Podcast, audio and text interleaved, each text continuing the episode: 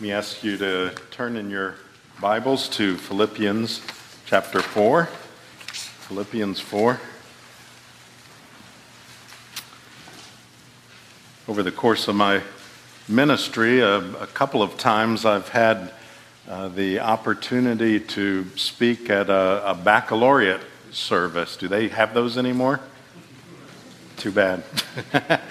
and uh, as I was uh, preparing this message, uh, uh, and they were both high school graduation baccalaureates, and I knew that this was graduation Sunday, I wished that on one of those occasions I had chosen this passage uh, to speak to those who were graduating. Uh, it, it, it really applies but not only to them, this applies to whatever stage or phase of life you are in. Uh, this is an, an essential aspect of the gospel and the Word of God uh, to grasp. So uh, let's stand for the reading of God's Word.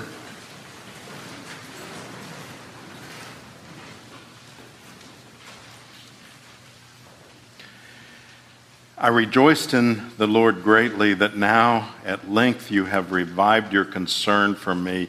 You were indeed concerned for me, but you had no opportunity. Not that I am speaking of being in need, for I have learned in whatever situation I, I am to be content. I know how to be brought low, and I know how to abound. In any and every circumstance, I have learned the secret of facing plenty and hunger, abundance and need. I can do all things through him who strengthens me. This is the word of the Lord. Let's bow together.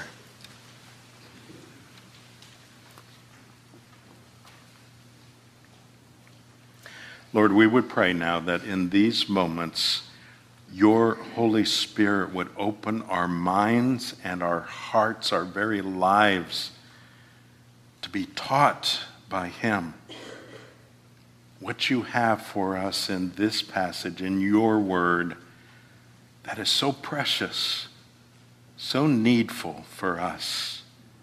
And we pray this in Jesus' name. Amen. Be seated.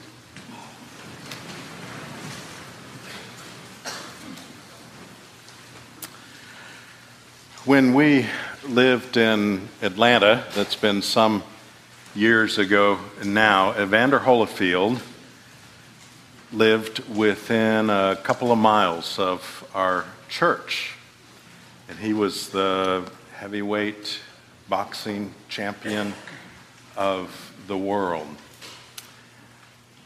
At one point, one of my kids went bowling. I don't know if this was Benji or, or not. Uh, and Evander Holyfield was at the bowling alley. Now, I don't know why he was there in public because he had a bowling alley in his home. but there he was. He liked to bowl. And uh, whichever one of our, our kids it was actually went over to him and asked for an autograph and he was gracious enough to give an autograph to them. Uh, the autograph, when it was brought home, it said Evander Holyfield, Philippians 4:13. He always did that. I've seen other autographs where he did that. On the night when he defeated Mike Tyson to win his third heavyweight championship, he entered the arena with a robe on and with his trunks, and both of them were emblazoned with Philippians 4:13. Not the verse itself, but the reference. The verse, of course, we just read, I can do all things through him who strengthens me. Now, evidently, and I'm, I'm going to tell you why I, I believe this he displayed those because he thought he could beat Mike Tyson through Christ, who strengthened him. he said this With God on your side, this was in an interview afterwards, the things you choose to do, you can do. That was how he used the verse. A little more up to date, Steph Curry. Some call him maybe the greatest shooter uh, that the National Basketball Association has ever had. Uh, he has it, that verse reference, on his shoes.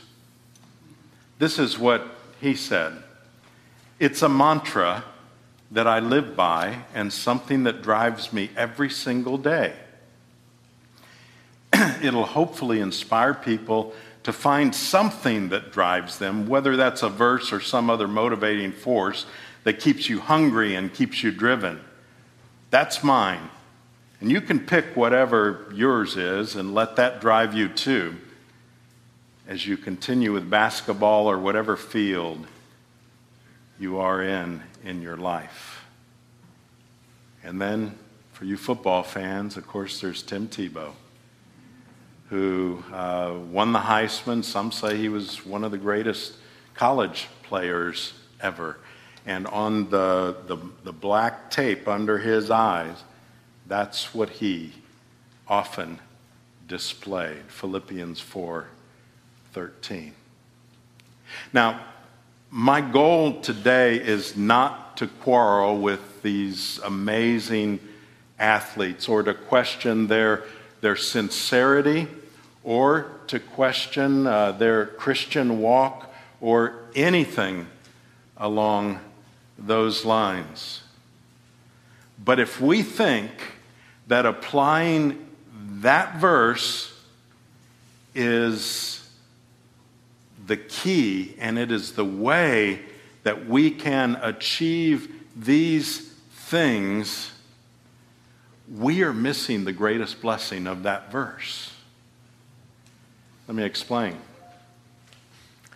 I could have Philippians 4:13 all over my clothing and get in the boxing ring with Evander Holyfield. I could have it tattooed right here. And even him at age 58, he could knock my head off. so, what happens if two boxers go into the same ring and they both have Philippians 4:13? Who wins? How do you determine that? And here's the reality Evander Holyfield didn't even win all of his matches, even when he had that on his robe and his trunks. So, how are we to understand that verse? How does it apply? What's a proper application? What is the real blessing of it if it doesn't really work that way? Well, as, as we say so often, context is king. And that is that uh, the way we will understand that verse is by looking at the verses around it, by looking at its greater context. So, the first thing I want us to see is that it is possible to be content with any of life's circumstances. Verse 11. Not that I'm speaking of being in need, for I have learned in whatever situation I am to be content. Now, how are we going to understand that, that word content here? It literally means self sufficient. It was one of the favorite words of the Stoics of that day the Stoic philosophy. Now, the Stoic ph- philosophy was basically that uh, whatever comes at you in life, you just you dig down deep and you don't let it affect you. You don't get anxious about it. You don't worry about it. You don't fret. You don't even react. Some of you might have even been raised that way. Come on. Get up. You're not hurt. I said that a few times myself to, to, to my boys. But some of you really were raised with that as your understanding that, that when, when something tough comes my way, I, have I've got to just dig down deep and, and yeah, it'll be hard, but, but I'm strong enough if I, if I dig down deep. Now, let me clarify. Paul uses that word, but he doesn't use it the way the Stoics did. So, why does he use that word content that to them meant self sufficiency? Why does he use that? We're working our way toward that. But look at what else he says here. He says that it's something that must be learned. For I have learned, verse 11, in whatever situation I am, to be content. Now, contentment for most people in uh, this world, for most of mankind, uh, just does not come naturally. Uh, there are exceptions. There are some children who are born and from the very beginning of their lives, uh, they're just happy to be on board. You know, everything's fine. Uh, our, our, our youngest was, was that way. Abby would be dragged from the soccer field. She had three older siblings in sports, from the soccer field to the gym where the wrestling match is going on, to the gym where the volleyball is going on. And she was happy wherever we plopped her down. She'd make little friends, and every, everything was fine. But you know what? Most people aren't that way. Um, you think about it. Most children, in fact, the moment something is wrong, they're going to let you know, aren't they? You don't have to teach them that. They let you know. And some people never outgrow that. Well, Paul says, yeah, he, he admits, he said it's something I had to learn. And we know because we know a lot of what Paul faced in his life, a lot of the trials and tribulations uh, that he went through, we know he had to learn it the hard way. And that's what he says. And with that learning, it usually takes time. And I don't know about you, but I wish things didn't take so much time. I saw an ad for a weekend seminar and I wrote this down. Be, uh, this was some time ago, so it's not something you can attend around here. Uh, the weekend seminar, and they said this We believe you will witness the power of the Word and the power of the Spirit coming together. Doesn't that sound great so far? We believe you will witness the power of the Word and the power of the Spirit coming together to do a quick work of righteousness in your life. I would like a quick work of righteousness. I, I was tempted to sign up for that myself. But most things that God does is not quick. And it is seldom quick enough for me, for my taste. It's usually slow and over time, and sometimes painful and sometimes difficult. And notice, even Paul here is honest enough to teach them uh, this ideal that he's talking about, of, about contentment, without claiming that he was always content himself. He said, I should be content. Here's how he, exactly how he said it I am to be content. In other words, that's what I strive for. When I go through these things, he didn't say, Yeah, I'm always content every single time. What he says is, I am to be content. So he knows that that's the standard. That's what, what he aims for. But he also understands that that's a process to get to that point. And then he, he says, uh, in whatever situation, verse 11, I've learned, uh, I have learned in every, whatever situation, I am to be content. Now remember, context also. Paul wrote this from prison. This wasn't theoretical for him. No one could say, well, yeah, of course, look at Paul. He's living the good life. Everything's going so smooth for him. Of course, he's content. he is writing from prison. And he says, This is something that I've had to learn. Whatever my circumstance. Verse 12, in any and every circumstance. He says, I, I know how to be brought low. I know how to abound in any and every circumstance. I've learned the secret of facing plenty and hunger, abundance and need. So, which of those circumstances are harder to be content in? When you've got plenty or need? I think most people would think, well, that's obvious. When you got plenty, that's when it's easier to be content. Well, let's see what the Bible says about that. In 1 Timothy 6, Paul says this But godliness with contentment is great gain. For we brought nothing into the world, and we cannot take anything out of the world. But if we have food and clothing, with these we will be content. But those who desire to be rich fall into temptation, into a snare, into many senseless and harmful desires that plunge people into ruin and destruction. For the love of money is the root of all kinds of evil.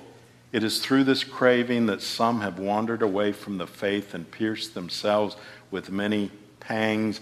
Paul expresses the difficulty and the temptations to greed when you have what you want. In other words, the temptation is okay, if I have what I, I need, I'd be content if I had just a little bit more. Just a little bit more, and when you receive that, it's a little bit more that you need. Or for some, it's a it's a, a relationship thing. Well, I'd, I'd be content if I, if I got married. Or I'd be content if I only had a child or another child. Or if I wasn't married. The temptations are wherever you are that some other circumstance will end up making you content. And if you're not content where you are, you won't be because of another circumstance. Because those, all circumstances, are temporary. Proverbs 30, the, the one who wrote Proverbs uh, understood this. And, and listen to what his prayer is to God. He asks for neither plenty or want he says, Remove from me, this is Proverbs 30, verse 8, remove far from me falsehood and lying. Give me neither poverty nor riches. Feed me with the food that is needful for me. See, he's asking for neither poverty nor riches, uh, but the food that is needful for me, lest I be full, in other words, have extra, and deny you and say, Who is the Lord? You see what he's saying? I'm afraid if I get too much, then I'll forget that I need to ask you for my daily bread. Because I'll think, I am self sufficient. I don't, I don't need you. Or, lest I be poor and steal and profane the name of my God. Do you see? When we're looking at circumstances, when we think that's where our happiness and contentment is, we will never be there. Ever. So he talks about a secret here of contentment. In my outline, I put the secret that's not a secret because he tells what the secret is. He says in verse 13, I can do all things through him who strengthens me. Do you see how different that use now of that verse is than how it is often used? A lot of commentators have written that this may be the most misinterpreted verse in the New Testament, and I think part of it is because some do use it uh, uh, in, in a, a misusing way. All things, really? So I can be world champion boxer. So I can win the Heisman Trophy. So I can be uh, the, the best scorer in the NBA ever. If only I believe. That's not it, is it? Because that's not what it is. It's not an incantation. It's not a good luck charm. It's not just a mantra. It's not just positive thinking. If I, if I do this, then I can get the best out of myself. So, what does it mean? Remember that I said that uh, that word contentment was a favorite of the Stoics. And I said, Paul's using that, but not in the same way. What he did is he actually co opted that word back from them. So people would have been thinking uh, self sufficiency, but what Paul is talking about here is not self sufficiency, but Christ sufficiency. You see the difference? Absolute difference. It's about our union with Christ. If one is trusting in Christ alone for our eternal life, the scripture tells us that he lives within us.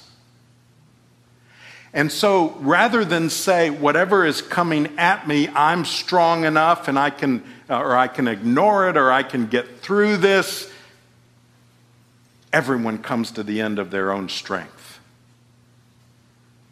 but Christ doesn't.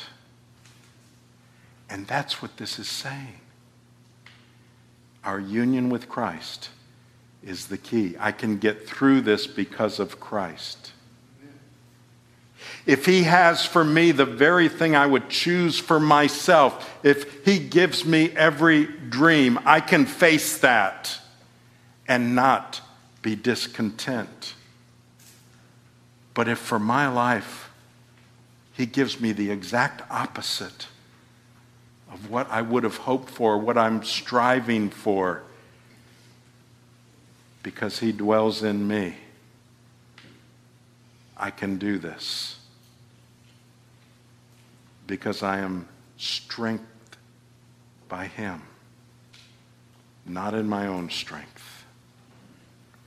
So the secret well, I read you Philippians 4:13, but he had already earlier in the book given the secret. We looked at a few weeks ago in, in Philippians 3:7. Whatever gain I had, I counted as loss for the sake of Christ. Indeed, I count everything as loss because of the surpassing worth of knowing Christ Jesus my Lord for his sake, I've suffered the loss of all things and count them as rubbish, in order that I may gain Christ and be found in him. That's the secret. That's not a secret. And that is the bottom line is that it is not about, and it is never about our circumstances. It is about the strength of Christ. But to get there, Christ must be our central treasure. It's got to be all about Christ. When He and not our circumstances become our sufficiency. When He and our relationship with Him becomes our contentment, then we're able to go through these things in life the good things, as he said, and the difficult things. That means we can endure the great and plentiful times, but we can also endure if our marriage falls apart or when we get the, the cancer diagnosis or when we lose one we love. And as precious of a treasure a good marriage is, or our health is, or those we love are, Christ must be our central treasure. If He is, we can do this in His strength. We can do it in Him. Let's bow together.